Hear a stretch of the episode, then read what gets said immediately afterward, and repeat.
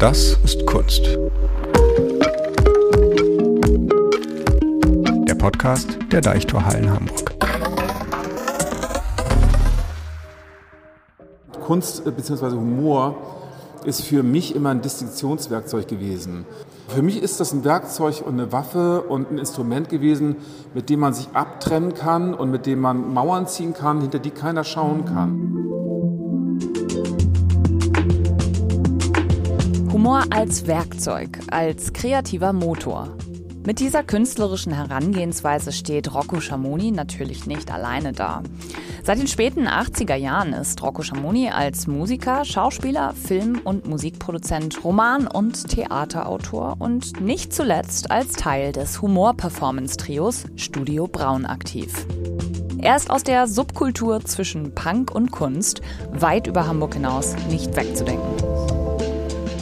Genau deswegen war Rocco auch der perfekte Begleiter und Gesprächspartner für einen Rundgang durch die Ausstellung Ernsthaft, Albernheit und Enthusiasmus in der Kunst in der Sammlung Falkenberg der Deichtorhallen.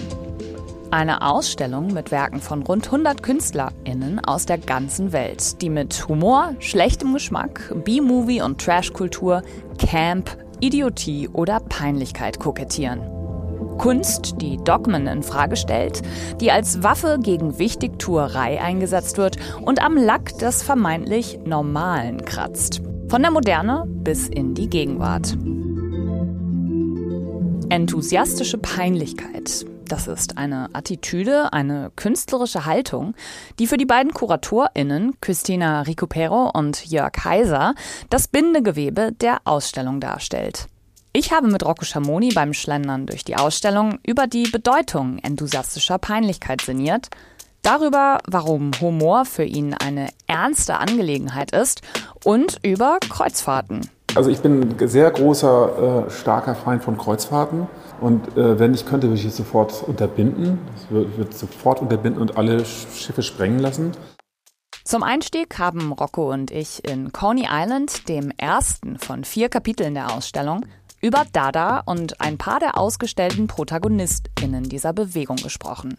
Was ich vorher nicht wusste, Rocco Schamoni ist neben seinem eigenen vielfältigen kreativen Output auch noch ein versierter und studierter Kunstkenner. Hallo Rocco. Hallo. Schön, dass du auch hier bist. Ja, das ist ein Zufall. Ja. Sammlung Falkenberg in Harburg. Ja, genau bin sehr gespannt und ähm, bin auch jetzt schon sehr aufgeregt, weil das alles so, von hier aus zumindest, in dem Springt einen direkt an. Sehr stark. Ja. Von jetzt aus möchte ich sagen, eine gelungene Ausstellung. Hier ist ja das erste Kapitel, ne? Ja. Coney Island, warst du da schon mal? Ja, aber in dem Coney Island, in dem wir alle als Punkrock-Bands, beziehungsweise... Ach so, äh, Conner Island in genau. Leipzig meinst du? Ja. Genau, aber Coney Island, nee, natürlich, da war, ich, da war ich noch nicht. Ich war in New York, aber nicht da. Es geht so hauptsächlich darum, dass Coney Island, da findest du viele Sachen, die irgendwie so nicht in Anführungsstrichen normal wirken. Also es geht ja um enthusiastische Peinlichkeit. Genau, darüber habe ich schon nachgedacht und auch gerade ja. ein ganz kurzes Vorgespräch schon geführt. Aber ich habe den Ausdruck noch nicht wirklich durchdringen können, weil äh, der so auslegbar ist und ähm, ich ihn aus dem Kunstbegriff heraus nicht kenne. Ich finde es auch schwierig, weil, wie du sagst, der lässt sich, glaube ich, vielseitig auslegen. Ich glaube, das ist aber auch so gedacht von den KuratorInnen, die den ja so eingesetzt haben als Überschrift quasi, als heimliche Überschrift für die Ausstellung die haben das so formuliert, Glauben an die Notwendigkeit, etwas, das als peinlich unangenehm erkannt wurde, durchhalten und fortsetzen zu müssen. Mhm. Und da kann ich persönlich eigentlich ganz cool eine Verbindung zu Dada finden. Und wir stehen ja jetzt hier sozusagen am Anfang der Ausstellung und das sind ja auch so die Anfänge von, von dem, was da vielleicht runterfallen könnte, zumindest im letzten Jahrhundert. Ne? Also enthusiastische Peinlichkeit. Wie, ist, wie stehst du zu Dada? Was ist da dein Zugang zu?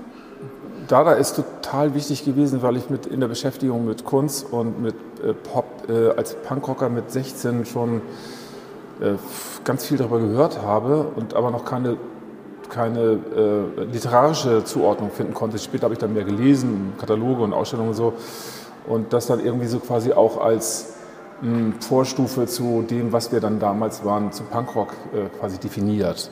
Ne, also äh, Lettrismus auch und vor allen Dingen aber Dada als die erste Stufe, die sich als Antikunst ähm, begreift und eigentlich die Auflösung der Kunststrukturen, des, des Kunst, der Kunstproduktion fordert und auch die Vermarktung desselben und all das, was da quasi als Dada präsentiert wurde, in dieser äh, Ersten Weltkriegsreaktion, die das ja eigentlich gewesen ist, äh, wollte ja auch gar nicht festgestellt werden als einheitliche Bewegung äh, und ist deswegen auch fünf Jahre später zersprengt, weil sie sich nicht einigen konnten was sie ja auch wollten. Eigentlich ja, die, haben sie ihr Programm genau. maximal eingehalten. Die haben ja schon nach so drei, also so weiß ich nicht, 1916 ungefähr, oder in Russland ging es, glaube ich, sogar noch früher los, tatsächlich. Aber nicht da, da. Sondern ja, so auch so was Lettrismus-mäßiges, so, mhm. ne? also so mit so Lautgedichten und sowas. Das sind aber eher, glaube ich, Techniken als diese, Techniken als, also, als, das, als, als, als das Programmatische. Ja, das stimmt. Denn, denn Dada hat ja wirklich gesagt, ähm, wir sind keine Kunst. Ja. Und wir wollen auch nicht Kunst sein, wir wollen auch nicht uns als Kunst vermarkten lassen. Äh, und hat dann quasi, wenn man so will, alles, äh, was quasi als Antiströmung vorhanden war und auch diese Techniken frei eingemeindet und zusammengeführt in diese Bewegung, was sie eigentlich auch gar nicht wollten. Das ja. strömte quasi in diesem Becken zusammen und explodierte in diesem Becken dann kurze Zeit später auch ja. wieder. Also es ist schon ur, äh, urwichtig gewesen und urbedeutsam gewesen für alles andere, was später an Antik gekommen ist, äh, gekommen ist. Und wir haben uns quasi mit den gleichen Kämpfen auch selber und mit den gleichen Methoden der Selbstvernichtung auch äh, selber dann geschrottet.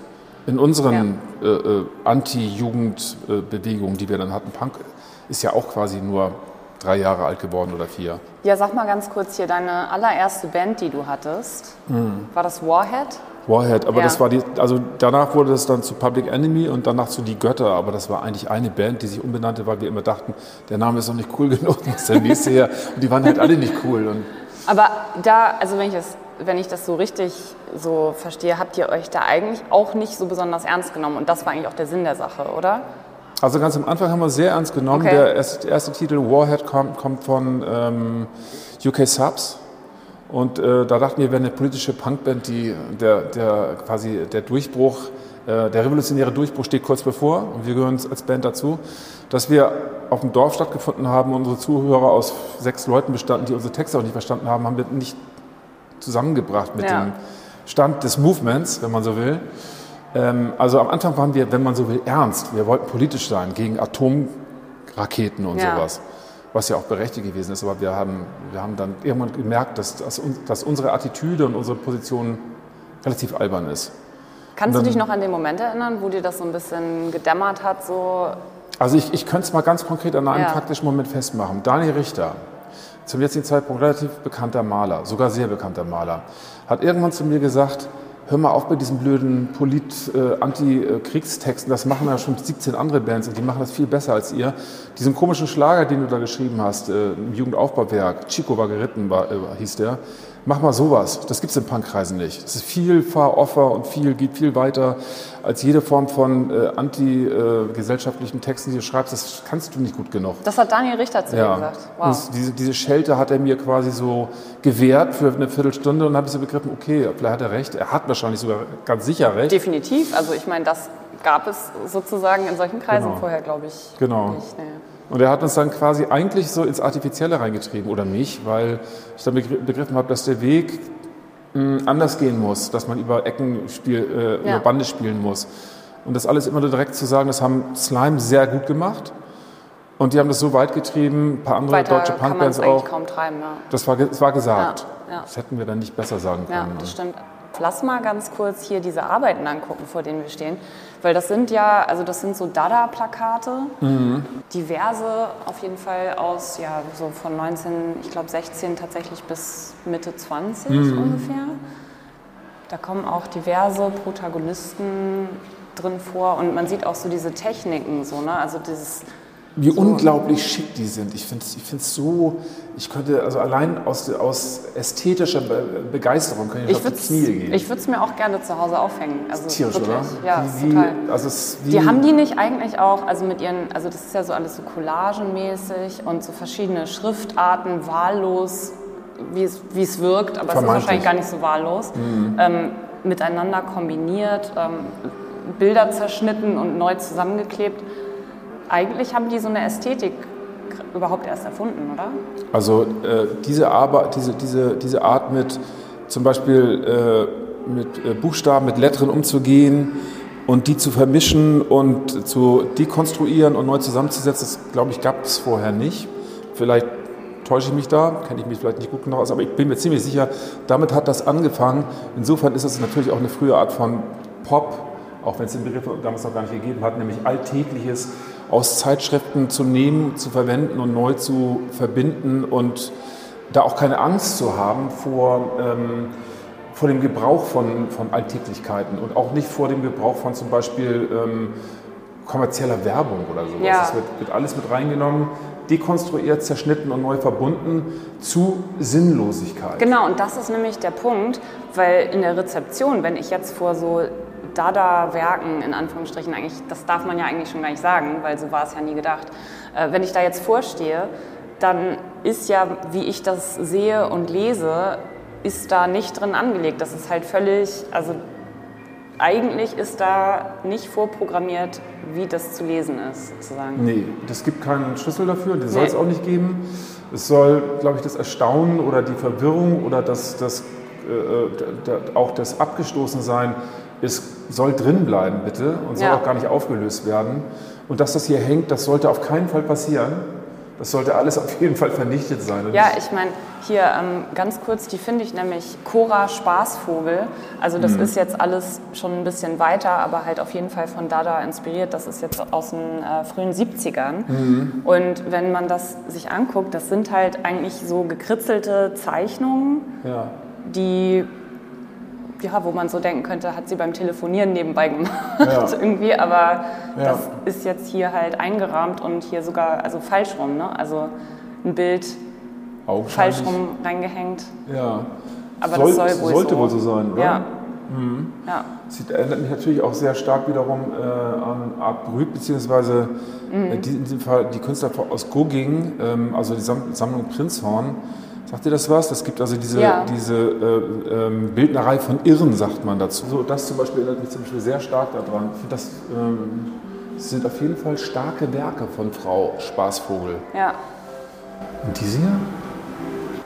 Er saß äh, in der Psychiatrie sozusagen mhm. und hat dieses Bild hier zum Beispiel so einen Holzkopf, die Holzkopfprothese des Irrenhausarztes, die Holzwürmer unbemerkt, 50 Jahre lang unbemerkt hohl gefressen haben. Ist das gut?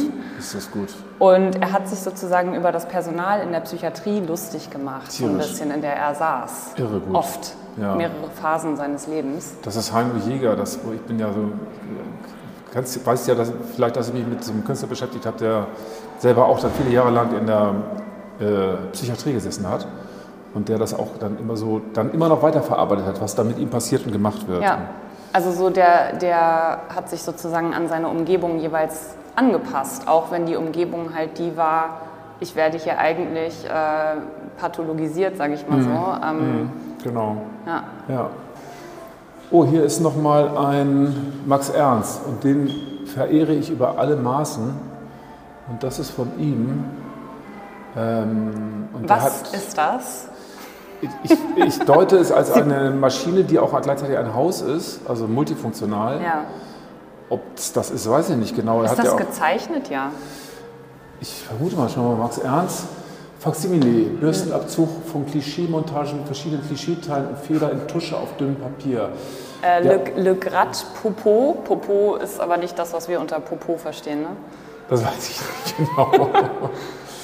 ich, ich weiß bloß, dass er zu diesem Zeitpunkt sehr viel geschnitten hat und äh, auch also Lithografien und so weiter sofort auseinandergeschnitten, neu verbunden hat. Da gibt es äh, ein, eine wunderbare Ausstellung, gab es in Hamburg mit einem tollen Katalog, die heißt ähm,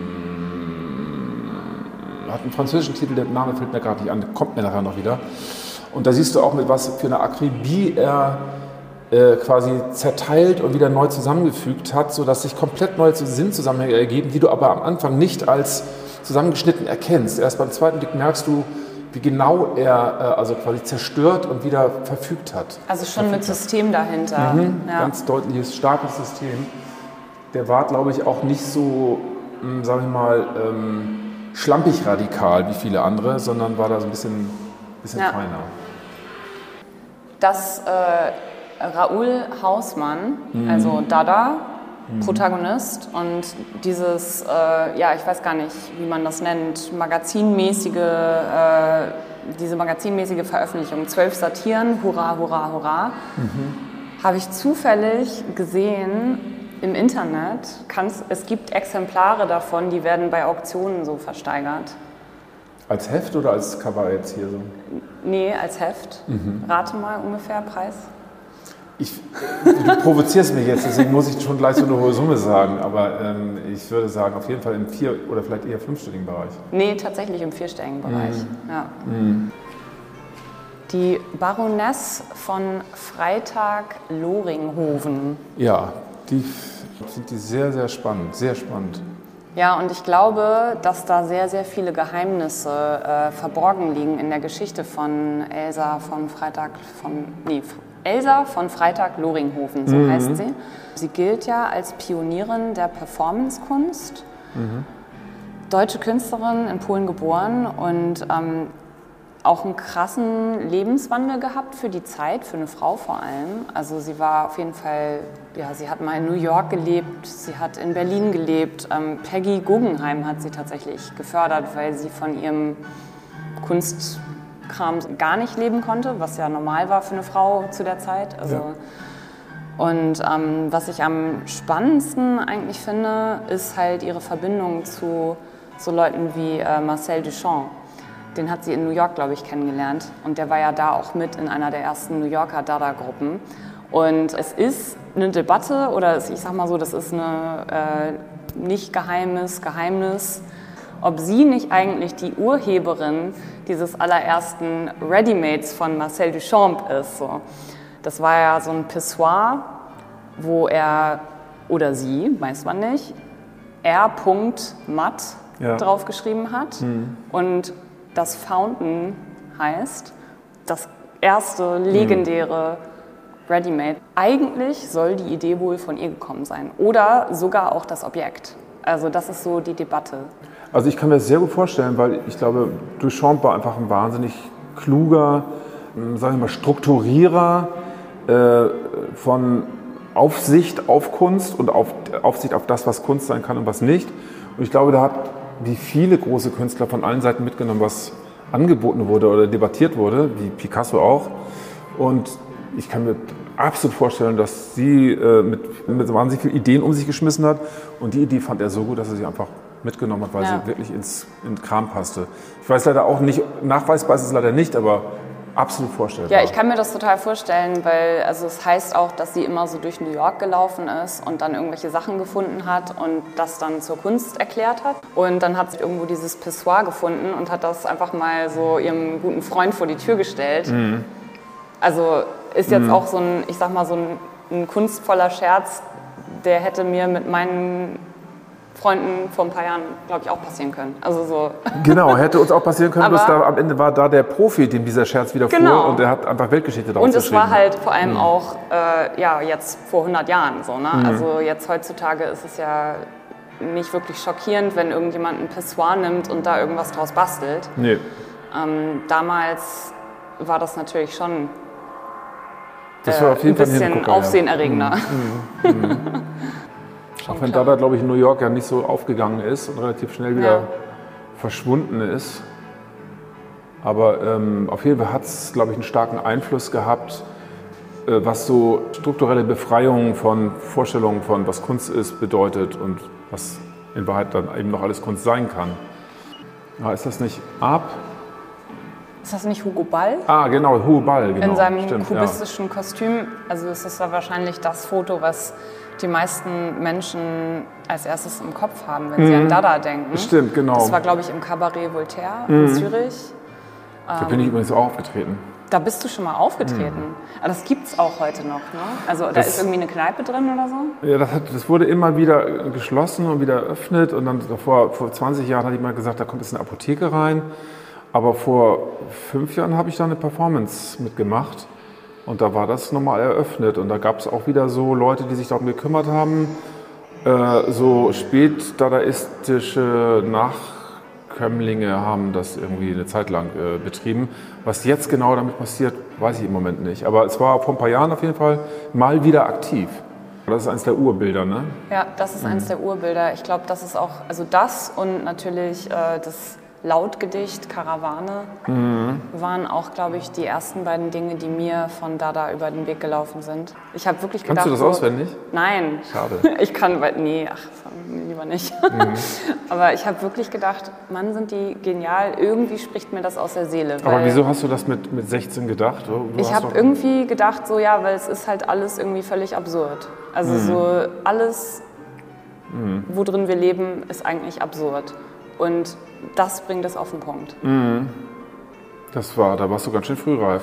Das habe ich mit 16 noch nicht begriffen. ich wollte was gegen Atomraketen machen. Das wollte ich auch. Also das Ja, aber du hast den richtigen auch. Weg scheinbar schon erkannt gehabt dafür. Vielleicht ist das nicht der richtige Weg, aber Ich, ja, das ist halt die Frage. Ne? Und Das, das da hinten, Stupid, ist auch irgendwie ein Cover von einer Dada-Zeitschrift oder so. Das finde ich sehr schön. ja, das finde ich auch geil. Also ich würde sowieso gerne viele von den Dingen, die hier so ausgestellt sind, mitnehmen. Kannst du doch. Wir Ja, sind klar. alleine. ich habe übrigens, weil jetzt uns keiner zuhört, ich habe übrigens auch was dabei, was ich dazustellen könnte. Echt? Oh, kannst du das bitte machen? Ja, wir gucken uns nachher. Ich habe eine Keramik Okay. dabei. Wenn Oh, du wow. eine keramische Ecke siehst, Deswegen hast du auch deinen Rucksack natürlich. Der, ausgestellt. auf einmal fiel mir ein, Ah. ich habe da nur was zum Dazustellen dabei. Und wenn wir schon von Dada schlau, reden, schlau. dann muss man auch hinzufügen können, weißt du?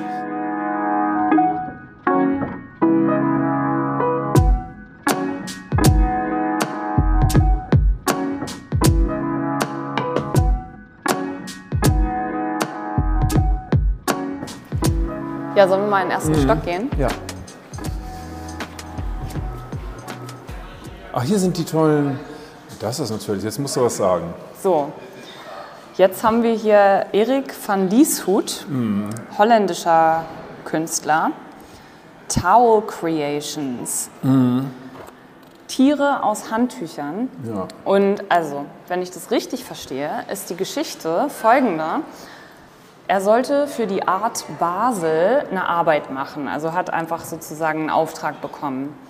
So, und dann sollte es auf eine Kreuzfahrt gehen. Also es sollte sich irgendwie um Kreuzfahrten drehen. Und ähm, am Anfang dieses Films, der hier läuft, sieht man so, wie er seine Gage aushandelt mit der Art Basel. Er kriegt nicht das, was er haben will, aber er findet dann eine Kreuzfahrt, äh, die nach Norwegen geht, in die Fjorde, da geht er drauf. Und wir sehen hier so ganz viel äh, Mitschnitte von dieser Kreuzfahrt. Und ich, was ich auch ganz interessant finde, ist, dass auch mit den Menschen, die auf so einem Kreuzfahrtschiff arbeiten, geredet wird und halt auch so gefragt wird, wie das eigentlich für die läuft. Läuft natürlich nicht gut für die, aber die sind alle sehr, sehr, äh, heute würde man sagen, resilient. Ähm, Du redest von den Arbeitenden. ja, ich rede von den Arbeitenden. Und irgendwann entdeckt er, dass es diese Handtuchkünstler gibt auf diesem Kreuzfahrtschiff. Und die formen aus diesen weißen Standard, diese dünnen Standard weißen Hotelhandtücher, formen die Tiere. Die formen irgendwelche Affen, die so in der Gegend rumhängen und äh, Elefanten, Schwäne, alles Mögliche. Weil er kommt jeden Abend wieder auf sein Zimmer und dann li liegt so ein Handtuchtier auf seinem Ja. Bett Ja. auf dem Kreuzfahrtschiff. Fantastisch. Die augenscheinlich, das sind ja diese Leute, die hier gerade im Film gezeigt werden, das aber auch vor, vor dem Publikum Ja. vorführen und auch verkaufen dürfen. Genau, die verkaufen das, die haben da, guck mal, wie du siehst, gibt es sogar Bücher für die Falltechniken. Fantastisch. Frösche, Schmetterlinge, Hunde. Toll. Und also Eine eigene Kunstform. das ist wirklich, als, als ich hier das erste Mal vorstand, dachte ich so, ja, das ist eigentlich die Quintessenz. Also es ist wirklich so ein, ein guter Punkt enthusiastischer Peinlichkeit. Und es ist eigentlich ja gar nicht peinlich, weil wie du siehst, wir sind hier in dem Film sind wir auf diesem Kreuzfahrtschiff und das wird da demonstriert. Ganz viele Leute gucken zu, finden das ja auch wirklich aufrichtig toll. Es ist ja gar nicht peinlich. Nee.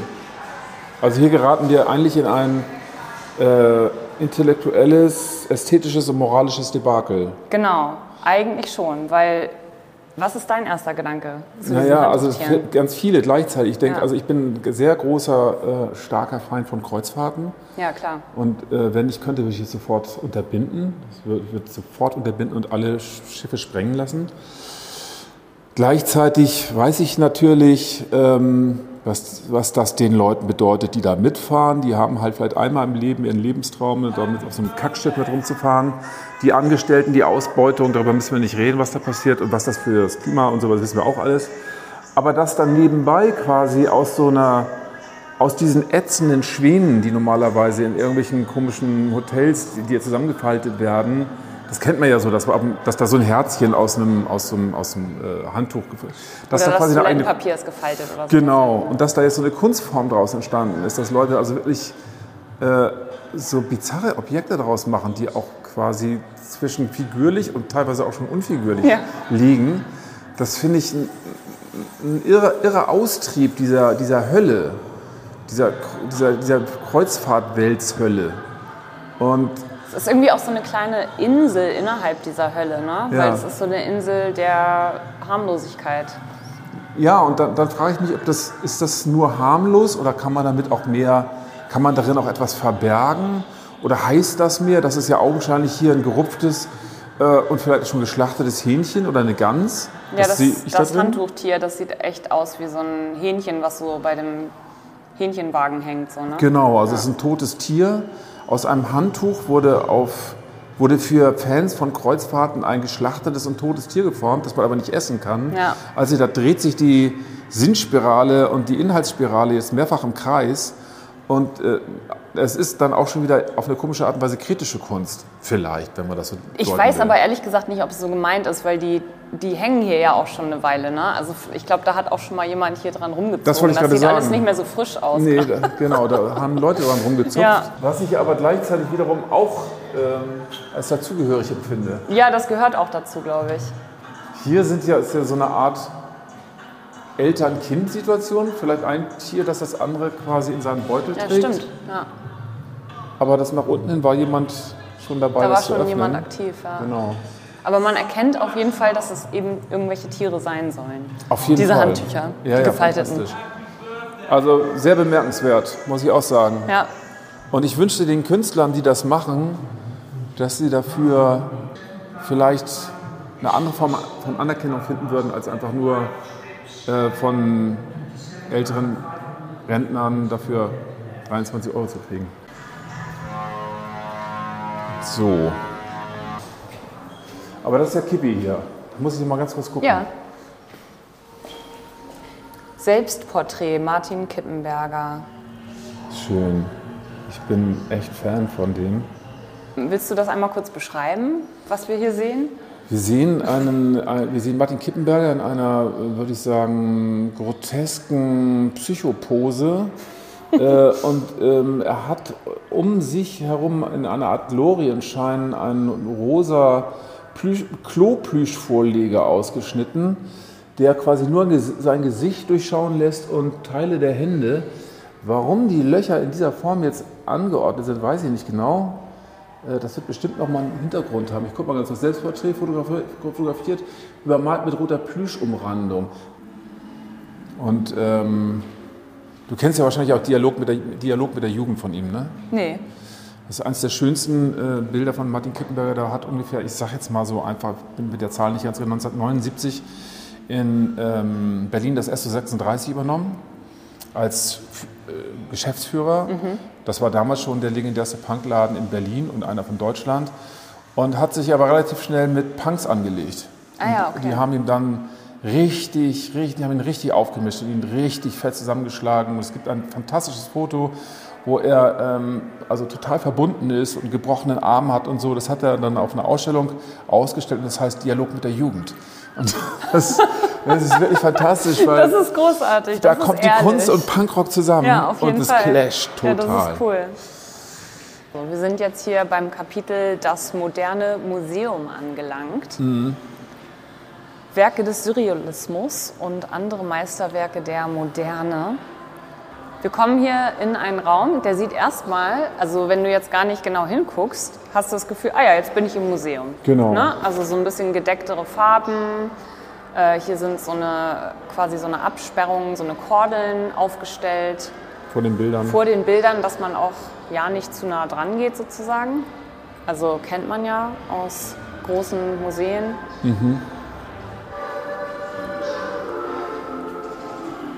Hans-Peter Feldmann, Pfarr mit schielenden Augen. ja. Das ist, glaube ich, also eins meiner absoluten Lieblingsstücke in dieser ganzen Ausstellung. Ja.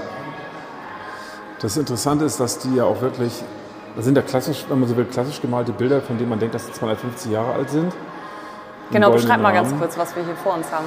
Wir sehen ähm, zwei mittelalte Figuren äh, aus dem vermutlich mittleren 18. Jahrhundert in äh, feiner Garderobe. Er ist vielleicht ein Advokat, sie seine Ehefrau in dem Zusammenhang.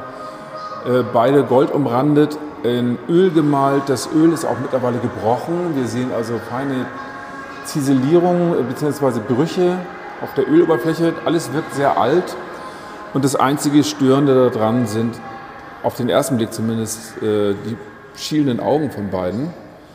Äh, wenn man so will, ein Angriff auf das Museale und auf die, das Kontemplative im Museumsbetrieb und die Ruhe und die, die Achtung, die man vor den Ahnen hat und vor der Geschichte.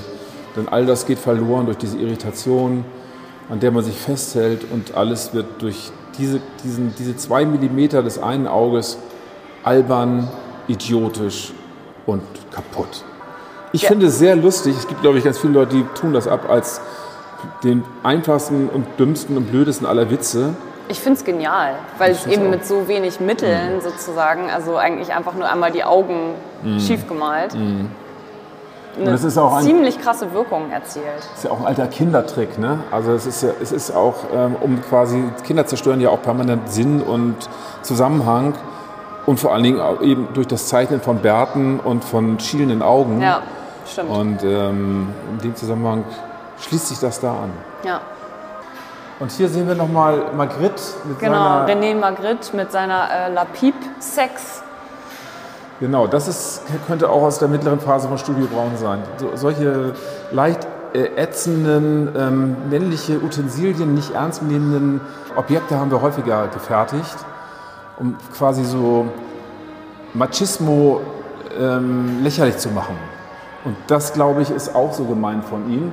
Das ist eine Pfeife, eine dampfende, eine rauchende Pfeife, eine Herrenpfeife, deren Mundstück ein steifer Schwanz ist. Das heißt, der Raucher muss diesen Schwanz in den Mund nehmen, um davon rauchen zu können. Und das ist so, wenn man, wenn man so will, wenn man das so deuten will, ein Angriff auf Männlichkeit oder beziehungsweise patriarchale Männlichkeit. Patriarchale. Männlichkeit, ja. Mhm. Also eine Kritik daran auf jeden Fall. Glaube ich. Also Ja. vielleicht würde er das von sich weisen, aber ich deute das so. Und Aber sag mal kurz, äh, Studio Braun meintest du gerade, mittlere Phase. Sa sag mal ein, zwei Beispiele, was, woran dich das jetzt so erinnert von den Dingen, die ihr da gemacht habt. Und die Frühphase bei uns war, da war die Findungsphase, wo, wo wir Musik gemacht haben und da hießen wir noch gar nicht so, da hießen wir Jogging Mystique und haben so einfach alles zusammengeschmissen, was wir hatten. Wir hatten aber noch keinen inneren Kern oder keine, wussten nicht, wa- was wir machen, werden, was wir werden. Und dann kam diese Te Telefonphase, wo wir dann quasi einen Auftrag hatten. Das war ja nicht unsere Idee, sondern die Idee kam von einem Plattenmanager. Ja, genau. Und es gab auch schon mal in den USA äh, so ein Jerky Beispiel. Boys. Die Jerky Boys, die haben sowas auch gemacht. Genau. Und dann, dann entwickelte sich daraus quasi ein Kunst- und äh, Auftrittskonzept, wo wir dann immer weitergegangen sind und auch teilweise gezeichnet haben und, äh, und das Ganze so eine Mischform aus auraler, bildnerischer und auftretender Kunst wurde. Und vor ein paar Jahren sollten wir dann auch eine Ausstellung machen für die Bundeskunsthalle. Und da hatten wir ganz tolle Ideen. Die Ausstellung war quasi schon fast fertig. Äh, Und wir hatten einen super guten Titel für die Ausstellung. Und zwar Lass uns das Geld in die Schlange stecken, sollte die Ausstellung heißen. Und die Idee war, einen Großteil des Geldes für diesen Auftrag zu nehmen und dafür ähm, Statisten zu bezahlen, die jeden Tag vor der Tür dieser Ausstellung stehen, vor der Bundeskunsthalle keine Ahnung, 50, 60, 70 Leute und da stehen und anstehen und warten, dass sie rein können. Bezahlt. Drin ist niemand. Genial. Da sind auch keine Massen von Leuten. es gibt immer nur die Schlange. Lass uns das Geld in die Schlange stecken. Das war wirklich, wirklich stark. Ist leider nichts draus geworden, weil die Bundeskunsthalle dann immer zurückgezogen hat. Oh, was? Aber es wäre wär super. Wir hatten tolle Objekte und wir haben ganz viel, wir haben es richtig schon durchkonzeptioniert gehabt. Okay. Also Also, wenn- wir wenn müssen eigentlich jemanden finden, der diese Ausstellung für euch macht. Also das Konzept liegt, liegt fertig. Ja, also meldet machen. euch bitte, wenn ihr Bock habt und ein großes Haus habt, dann äh, Oder ein Museum. das ist kunst.deichtorhallen.de. Genau.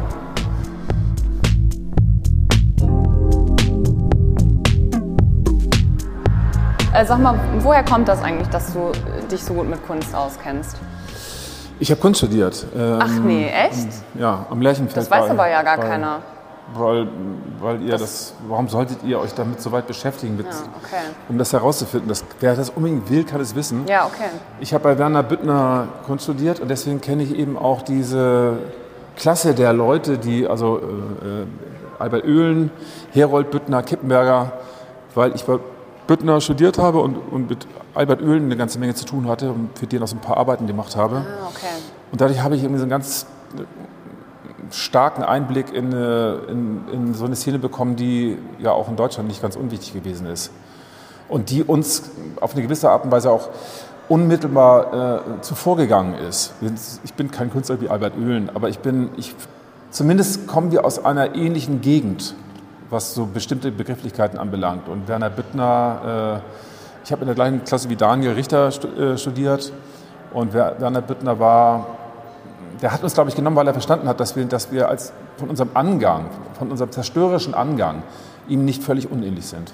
Als so äh, Sinnzerstörer und ähm, Auseinanderklabusterer und Vernichter und Neuzusammenfüger, die wir immer schon gewesen sind. Wo du das jetzt gerade so sagst mit so Vernichter und sowas und äh, zerstörerisch und wenn wir jetzt hier so durchgehen, fühlst du dich da, hast du da in deiner Studienzeit vielleicht irgendwelche Sachen gemacht, die so ähnlich sind, so, wo du denkst, die könnten eigentlich auch gut in diese Ausstellung passen?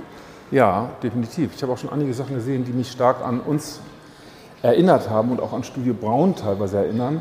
Wenn wir beim Weitergehen, wenn mir sowas auffällt, wo ich Ja. sage, das, sowas haben wir in der Richtung gemacht, Ja, bitte. dann weise ich dich darauf gerne darauf hin, aber ich wollte gerne erstmal dir und deiner Vision folgen. Ach so, ja, also ich wollte eigentlich dir und deiner Vision folgen. Dann, jetzt haben wir es jetzt haben Ja, endlich, okay, im- haben zum dritten geklärt. Stock haben wir okay, es raus, alles klar, super.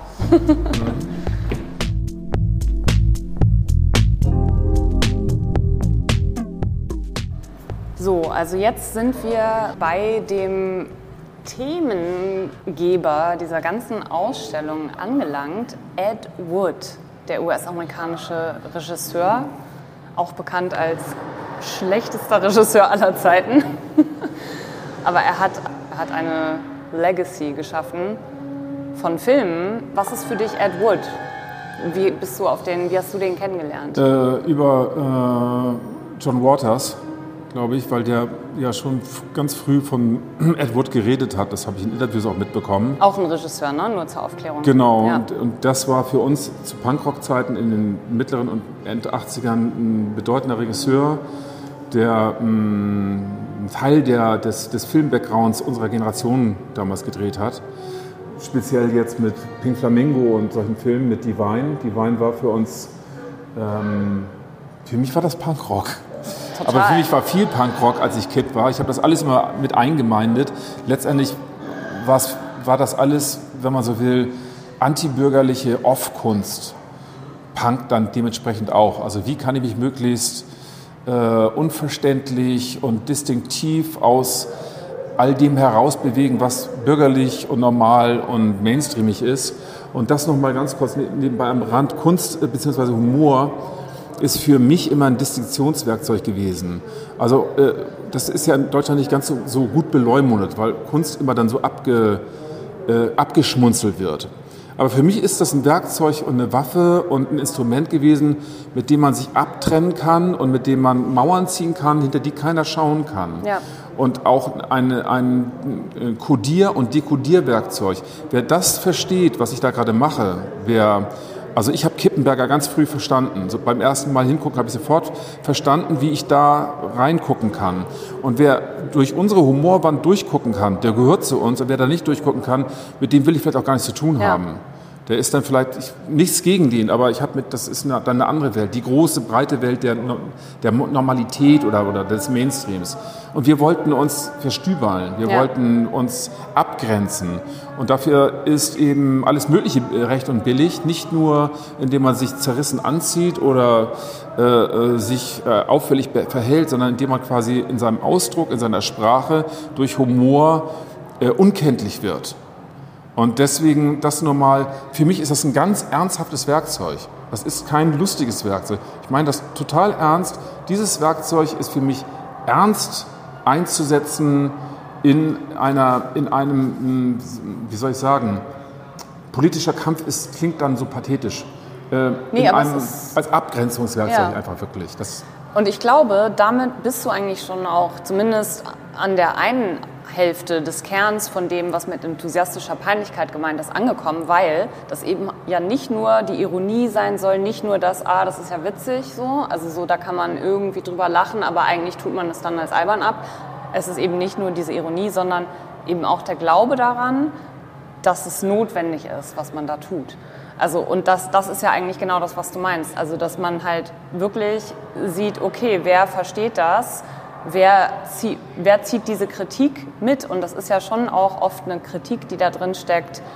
Im Fall von B-Movies zum Beispiel, gegen so starre Regeln, die es halt eben gibt im Entertainment. So, was, was macht einen spannenden Film aus? Genau das nehmen wir uns, ziehen es raus und treiben es absolut auf die Spitze genau. bis es halt komplett keinen Sinn mehr macht. So, ne?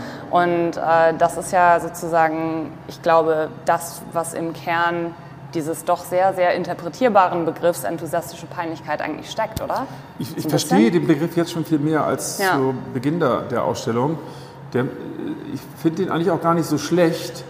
Der ist bloß nicht so einfach so weiterreichbar. Wenn ich den jetzt jemand anders erzähle, dann hat er die Ausstellung gesehen, nicht gesehen, den, Kat- den Katalog nicht gesehen und muss erst mal 17 Fragen stellen, um den zu verstehen. Aber wenn man ihn verstanden hat, dann ist er ganz gut Kann man da anwendbar. was mitmachen, ne? Ja, genau, also das ist jetzt dann nicht, nicht ungenau. Ja. Und äh, insofern, ja, wir haben damit gearbeitet, auch wenn ich sagen muss, dass der, dass der Begriff zum Beispiel auf Ed Wood für mich auf eine ganz andere Art und Weise passt als auf zum Beispiel, sagen wir mal, Helge Schneider oder so Ja. jemand. Weil Helge Schneider ist sich seiner, ist sich des vermeintlich Schlechten, was er benutzt, immer bewusst gewesen. Der hat das sehr bewusst eingesetzt und hätte, hätte das auch sofort zurücknehmen können oder besser machen können, während Ed Wood Meinst du, der war sich das nicht, gar nicht bewusst? ich glaube, dass der, der hatte nichts, wovon er sich hatte, hätte, hätte absetzen können.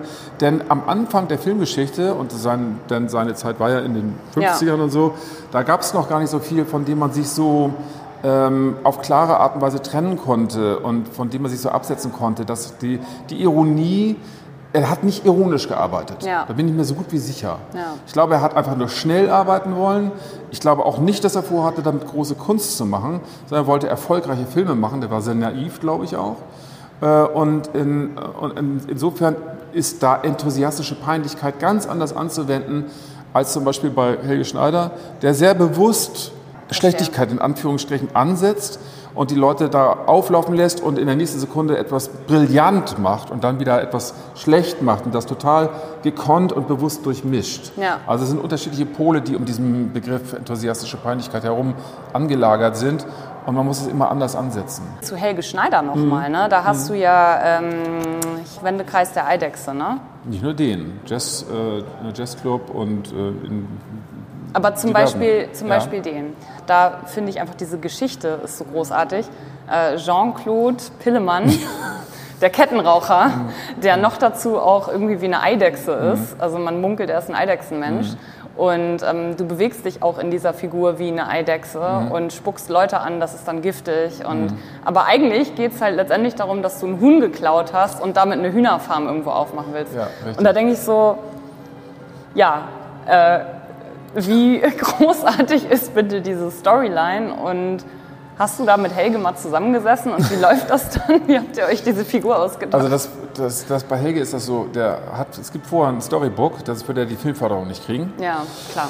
Dann schreibt er das so, äh, häufig zusammen in, mit ein, zwei anderen Menschen. Und ähm, beim Drehen schmeißt er das in die Ecke, weil er einfach wirklich extrem viele Ideen hat. Und dann sagt er, jetzt mach das mal so. Nee, mach mal so. Nee, sag, mach doch, sag doch mal einen Satz. Was fällt dir denn zu der Landschaft ein? Und dann sage ich einen Satz und auf einmal dreht sich dann die Geschichte. Also es gibt, ähm, das ist ein bisschen Ekriturautomatik. Ekriturautomatik ist, ist ähm, die Cut-Up-Methode der, der Surrealisten und im Dada gab es das, glaube ich, auch schon, äh, quasi aus Gedankenversatzstücken, aus Träumen ähm, Literatur zu machen. Also lass, sag mal die Worte, die nächsten acht Worte, die dir einfallen und äh, sag, sag dann danach ein paar andere und durchmisch die und mach daraus Gedichte. Und äh, ein, ein, bisschen, ein, ein, ein bisschen nach dieser Cut-Up-Methode äh, äh, arbeitet Helge auch. Also wenn, wenn da was Gutes kommt oder etwas, was ihm gefällt oder sieht ein gutes Motiv, dann wird es sofort genommen und dann verändert sich die Geschichte automatisch. Und das finde ich das Tolle bei ihm. Er ist extrem frei. Die große Freiheit in der Kunst, in der, in der filmischen Kunst, endete eigentlich 1980. Ab da fängt ein neuer. Wieso 1980? Das ist, ein, das ist so ein Fanaljahr, in okay. dem sich, das sagt zum Beispiel. Was ist denn da passiert? Das ist die große Frage. also ich war noch nicht auf der Welt, ich darf die Frage stellen. Du darfst, ja. Also das ist so, das ist so, das ist eine, also die, das Ende der 70er, das frühe und das, der Beginn der 80er Jahre verändert alles. Das kommt, glaube ich, durch Thatcher, Reagan, durch den aufkommenden ah, okay. finanziellen Druck, mhm. durch es ist sehr schick, Geld zu haben, Geld zu machen. Yuppietum kommt auf, Kokain kommt auf. Und auf einmal ist alles zielgerichtet. Und auf einmal muss alles designig und schnell und flashig und geil anzusehen sein und zielorientiert sein und so. Und auf einmal verändert sich die komplette Ästhetik und Struktur und Innerlichkeit von Filmen. Während die 60er immer noch sehr radikal frei waren, sind die 70er frei flatternd mhm. in ihren Inhalten. Und Filme sind manchmal ganz merkwürdig verzauberte, surreale Machwerke, wo du gar nicht mehr hinterherkommst. Äh, in den 80ern wird das alles härter, konkreter und deutlicher. Und auf einmal ist dieses frei flatternde. Äh, Fellini hat in den, in den 70ern, ich weiß nicht wie viel Geld in seine Wahnsinnsfilme reingesteckt. Das ist auf einmal dann vorbei. Das, das dünnt sich aus, trocknet aus und verschwindet Will bis zu den 90ern völlig. Ja. Ist weg. Diese mhm. Zeit ist vorbei. Und das meine ich damit. Ja, okay. Dann kommt aber mit äh, John Waters in den 80ern ähm, einer der wenigen, der so Befreiungsschläge macht mit Divine zusammen. Und, und dass die Divine ja, wenn man so will, auch quasi mit dem Punkrock-Universum gar nichts zu tun hatte. Nee, aber ihr Spirit, ne? Genau, Spirit ist ja. der, also die, die, die, musikalische Untermalung ist ja eher Disco. Ja, ja. Ne? Aber, ja. aber, aber dann gibt es eben das Queere und dann gibt es ähm, eben diesen Spirit, der wiederum ähm, eigentlich an die früh 70er Phase äh, der Factory anschließt, wo eben auch so Geschlechteridentitäten verwischbar waren das hätte eine Figur sein können, die hätte auch, die hätte auch 1970 stattfinden können. Ja.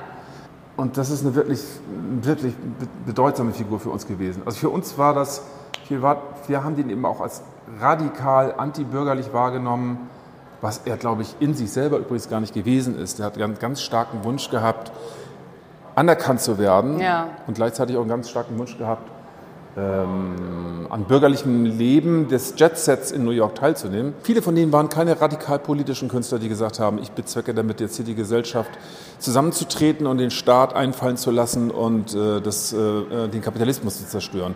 Bei vielen von denen war es nicht so. Ich habe auf jeden Fall, ähm, musste ich bei diesen B-Movies, also jetzt nicht, dass das B-Movies sind, aber du hast ja auch, das, also so ist jetzt auch schon eine Weile her. Ich glaube, das war Anfang der 90er, 1990, 92, was, was Rollo alle. Ja, mhm. das war, ich glaube, der erste war, glaube ich, 89, glaube ich. War das eigentlich eine Idee von dir? Also dieses raus aus der Gesellschaft, rein in den Rock und so ein bisschen so, ja, wie soll ich sagen, so äh, Sturm und Drang, Roadmovie äh, von antikapitalistisch Gesinnten, aber eigentlich Arbeiter, jugendmäßigen. Äh mhm. das ist so eine Mischung. Also äh, ich habe mich mit Reverend und dem, äh, mit dem Henna Peschel damals getroffen, wir haben über Filme geredet und wir waren alle tota-, drei totale Fans von Nordsee Mordsee von Hart Bohm und von Rocker von Klaus Lemke. Das fanden wir so. Und wir haben gedacht, wir müssten mal sowas machen. Ja, aber was denn für eine Geschichte? Und dann fiel mir die Geschichte von einem Jugendfreund ein aus meinem, aus meinem äh, Heimatort äh, Lütchenburg, der heißt Hossi. Und Hossi hatte als äh, 16-Jähriger immer den Traum, ich will einmal in meinem Leben zum Grab von Bruce Lee nach Hongkong treppen. Einmal. Und dann hat er sich eines Nachmittags hingestellt und ist losgetrennt und ist von Lütchenburg nach Plön gekommen. Das ist 18 Kilometer weiter. Und da war es so 16 Uhr. Und dann hat er gemerkt, oh, jetzt wird es dann langsam so, Tag geht zu Ende. Ich habe nur noch ähm, 6 Mark. Dann hat er sich ein Sixpack gekauft und ist dann wieder zu, zurückgefahren nach Lütchenburg und hat das Sixpack ausgetrunken. Das war dann das, der Ja. Ausflug nach Großartige äh, Hongkong. Geschichte, ja. Und äh, das Grab von Bruce Lee ist in Seattle, nicht in Hongkong. Das wusste er auch Ja, nicht. ich wollte nämlich gerade fragen, weil wo ist der eigentlich begraben, Bruce Lee? in Seattle. ja, okay. Äh, und diese Geschichte, die so klein und arm und irgendwie aber auch total lustig und irgendwie auch cool ist, Ja. die haben wir dann quasi so genommen, um daraus also unsere Version von Rocker und von Nordsee ist Mordsee zu machen. Ja. Und nachdem das er, die, der erste Film dann beim, bei, bei den Filmfestspielen, den Hamburger Filmfestspielen, so einen Publikumspreis bekommen hat, wieder warten und total so total losging. Weil die Leute haben gedacht, der hat den Film irgendwo im Keller irgendwie ausgegraben, das ist ein Original und so. Ja, ja, das konnte man denken. Ne? so, Also ja. viele, die mich nicht kannten und Reverend nicht kannten, die dachten, okay, das ist jetzt so, so ein... Und dann haben wir dann Filmförderung bekommen für den zweiten Teil, irgendwie sowas wie 30.000 Mark. Und haben dann richtig dann so ein, ich weiß nicht, was ist so, 38 Minuten oder so drehen Ja. können. Und dann äh, haben wir sogar noch einen dritten Teil gedreht und den hat Henner dann unter seinem Bett vergammeln lassen, weil er irgendwie nicht fertig war.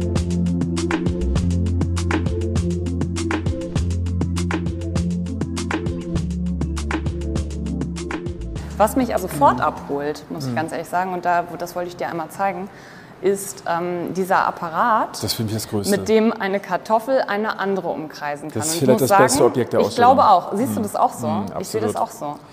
Also wir haben hier, kannst du das beschreiben? Du machst das immer so schön. Erstmal muss ich sagen, äh, die Leute sollen bitte sich mit Sigmar Polke beschäftigen, weil es lohnt sich. Ähm, Weil Wer war das? Das ist der Künstler, der dieses Kunstwerk gemacht hat und ähm, ein ähm, in den 40er Jahren geborene, äh, geborener deutscher Künstler und Maler, der äh, sehr breitflächig gearbeitet hat, also ganz viele unterschiedliche ähm, Bereiche bearbeitet hat und häufig auch sehr groteske, absurde, unverständliche, manchmal maximal lustige Dinge erfunden hat.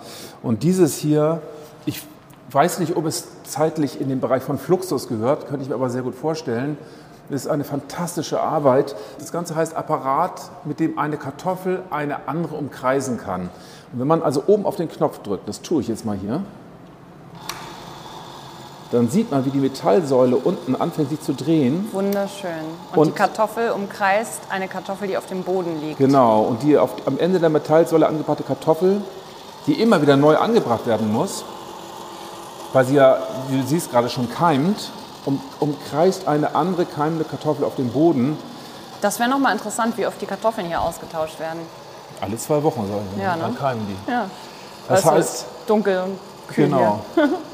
Das, das heißt, also man kann jetzt hier dem Ursprung des Universums und dem Ursprung der Kunst zuschauen Zusehen. und stundenlang ganz erschrocken vor dem eigenen Lachen Ja. stehen bleiben.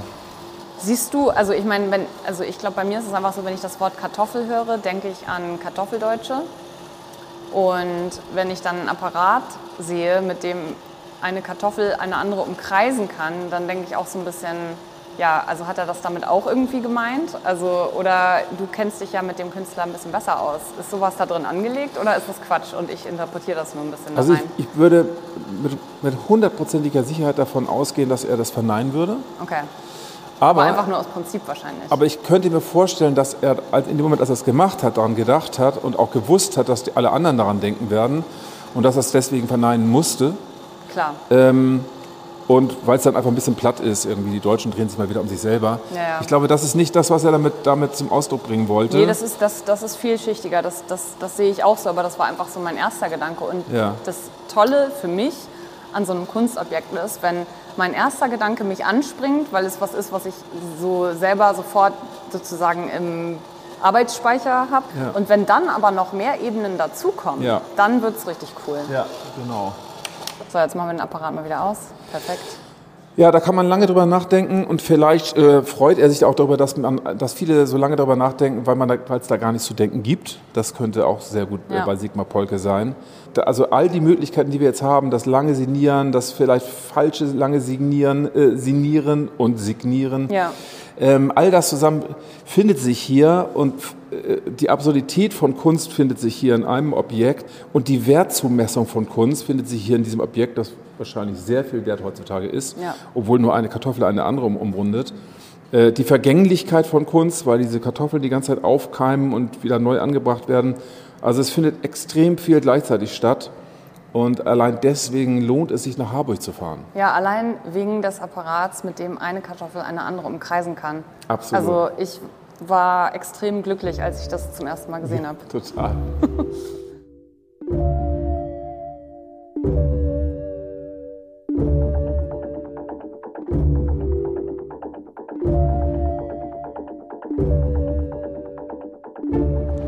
So, hier sind wir jetzt im Camp-Kapitel.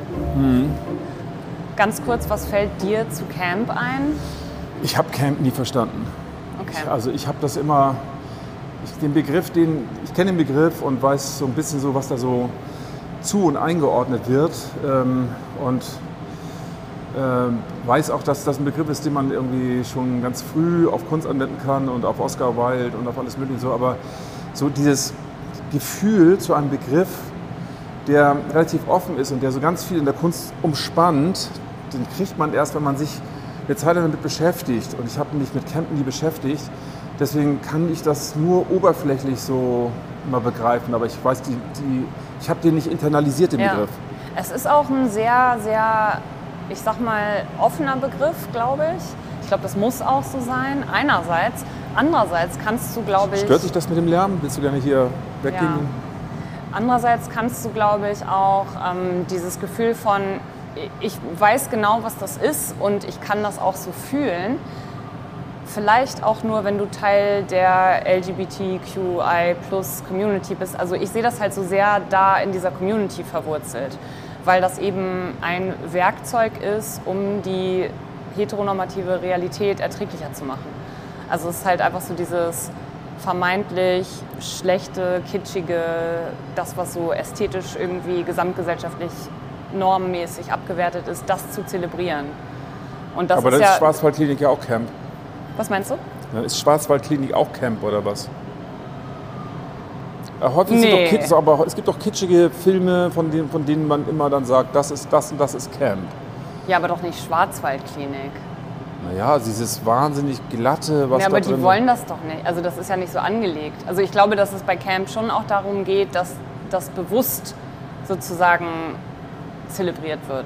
Okay. hm, Bei. Schwarzwaldklinik wird meines Erachtens gar nichts bewusst Nee, zelebriert, Nee, oder? das ist sehr unbewusst oder Ja. zumindest ist es, wenn, wenn es sich etwas von bewusst ist, dann seine, seine Bürgerlichkeit Ja. und seine Normalität. Genau, und genau das ist ja das, die Antithese von Ja, aber ich dachte, Camp, ich dachte immer, Camp nimmt Sachen mit rein, die quasi in ihrer Ästhetik von, äh, aus sich selber aus gar nicht wissen, dass sie das sind. Das auf jeden Fall. Aber du, ich glaube, es ist trotzdem, es muss trotzdem so einen bewussten Ansatz geben. Ich glaube, ein ganz gutes Beispiel können wir mal direkt hingehen. Das äh, ist so das Herzstück der Camp-Abteilung. Ähm, das ist Bryce Delsperger.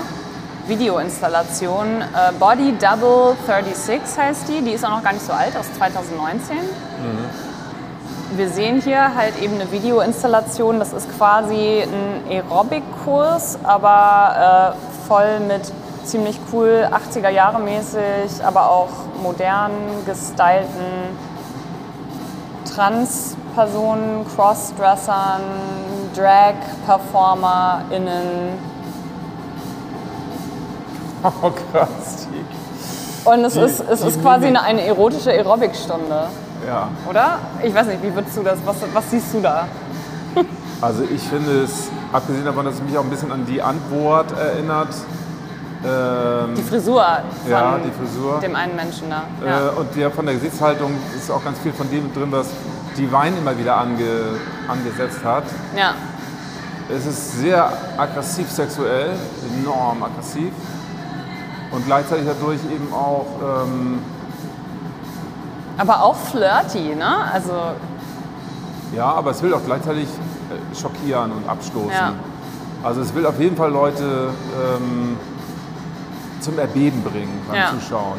Durch die Gesichtshaltung. Ne? Die Körper sind ohnehin, aber die verwundert, äh, die verwundert aufgegeilten, leicht angesauten Gesichtseindrücke. ja. die sind das, das Kernstück. Das ist echt krass, da hinzugucken. Also der Chief Instructor. Also Jane, Jane Fonda hat das auf jeden Fall anders gemacht. Total, genau. Das ist auf jeden Fall alles, was die amerikanische Tea Party und was äh, Santos und Trump ähm, als die Hölle auf Erden bezeichnen würden, ist in diesem Video Wird hier drin. vereint. Das ist das aller, Allerschlimmste, was sich rechte Amerikaner Ja. vorstellen können. Und also da, dadurch in diesem Kontext, in dem wir uns hier gerade befinden, also das Allerbeste quasi. Also auf jeden Fall das Radikalste, das muss Ja. man sagen, ja. Ja, Ja. cool. Das Die war eine ganze Menge. Das war eine ganze Menge, ja. Ist jetzt die Frage, brauchen wir noch irgendwie ein Schlusswort oder sowas? Irgendeine ja, ich würde jetzt ja gerne mein Objekt ablegen. Ach so, ja, dann machen wir das. Aber ich, ich habe keinen Platz gefunden, wo es jetzt einfach so untergeht, dass man denkt, ah, das gehört dazu. Das können wir jetzt auf dem Weg nach unten Da, machen. dafür müsste ich wissen, was du für ein Objekt hast. Zeig Das mir zeige ich dir mal ganz kurz. Das hätte jetzt noch besser gepasst, wenn es Trump gewesen wäre, aber ich habe jetzt nur Putin dabei. Das sind, Ach geil, diese Aschenbecher von genau, dir. das sind diese Ashtrays. Ah, weißt du, wo das gut hinpasst? Wo denn? Da waren wir noch gar nicht. Da Okay. kommt, da, das machen wir jetzt. Ich muss bloß gucken, dass es jetzt nicht auf die letzten Meter auffällt. Nee. Es könnte hier auf dem Regal mit drin liegen, aber da sind ja andere Objekte Ja, schon. nee, das geht nicht. Ja, also hier passt es auf jeden Fall hin. Würde ich auch sagen, ja. Müssen wir bloß den richtigen Platz finden. ja. So. Es muss so ganz unauffällig nebenbei sein. Okay, Hinzufügung. Hinzufügung. Nicht nur destruktiv, sondern auch Nicht nur konstruktiv destruktiv, auch konstruktiv, Genau. ja. Von Rocco designten Aschenbecher dieser Ausstellung hinzugefügt. einen sogenannten Ashtray. Und es gibt diese Aschenbecher mit den zeitgenössischen Autokraten, mit einigen, die es gerade auf der Welt gibt. Und wer gerne äh, anfangen möchte zu rauchen, der tut sich den Gefallen, ähm, diese Aschenbecher zu nehmen. Ja, ich werde mir auch noch einen holen, auf jeden Fall. Rauchst du? Ja, ich bin so Alkoholraucher. Ah ja, okay, dann passt das doch. Genau, und das haben wir jetzt der Ausstellung hinzugefügt, weil ich der Ansicht bin, dass man bei jedem Museumsbesuch und auch bei jedem Besuch einer Galerie der Sammlung an Kunst immer etwas hinzufügen sollte, Kunst hinzufügen, um den Kunstmarkt und die Kunstgeschichte zu bereichern. Aber was mache ich denn, wenn ich das Gefühl habe, ich bin überhaupt kein Künstler und ich habe gar keine Kunst, die ich mitnehmen könnte? Du kannst auch andere Dinge nehmen. Du musst, das musst du nicht selber hergestellt haben. Du kannst Ah, auch ja. irgendwelche Dinge nehmen, die du hinzufügen möchtest. Weil du denkst, das passt vielleicht gut. Genau. Was ich, was ich zum Beispiel nicht billigen kann, ist so Müll zu nehmen und das irgendwo hinzuschmeißen. Das So, ja, bedeutet- nee, heißt ist nicht. ja Du musst dir schon Gedanken machen, Ja. was, in welchem Zusammenhang steht das, bedeutet mir das etwas an der Stelle, bringt das irgendeinen Mehrwert für das. Ganze und dann mach es, sonst mach es lieber nicht. Aber wenn du eine gute Idee hast, die passt, dann probier es aus und dazu. Es es wird dich niemand dafür einsperren können. Ich würde sagen, das ist ein super Schlusswort. Finde ich auch. Hinzufügung. Diese Idee, dieses Aktionskonzept von Rocco war mir neu und schließt mit einem Augenzwinkern genau an das subversive Potenzial von Kunst an, das in der Ausstellung ernsthaft Albernheit und Enthusiasmus in der Kunst aufgezeigt wird. Sein hinzugefügter Aschenbecher wurde aber natürlich längst aus der Ausstellung entfernt. Wie das Lächerliche am Lack kratzt und wie die Idee zur Ausstellung entstanden ist, darüber könnt ihr in einem Interview mit den KuratorInnen Christina Recupero und Jörg Heiser im Halle 4 Magazin mehr erfahren. Einen Link dazu und mehr Infos zur Ausstellung und zu Rocco Schamoni findet ihr in den Shownotes dieser Folge. Das war eine neue Folge von Das ist Kunst, dem Podcast der Deichtorhallen Hamburg in Zusammenarbeit mit Byte FM. Wenn ihr Feedback habt, dann schreibt uns gerne an dasistkunst.deichtorhallen.de. Wir freuen uns, von euch zu hören. Tschüss und bis zum nächsten Mal.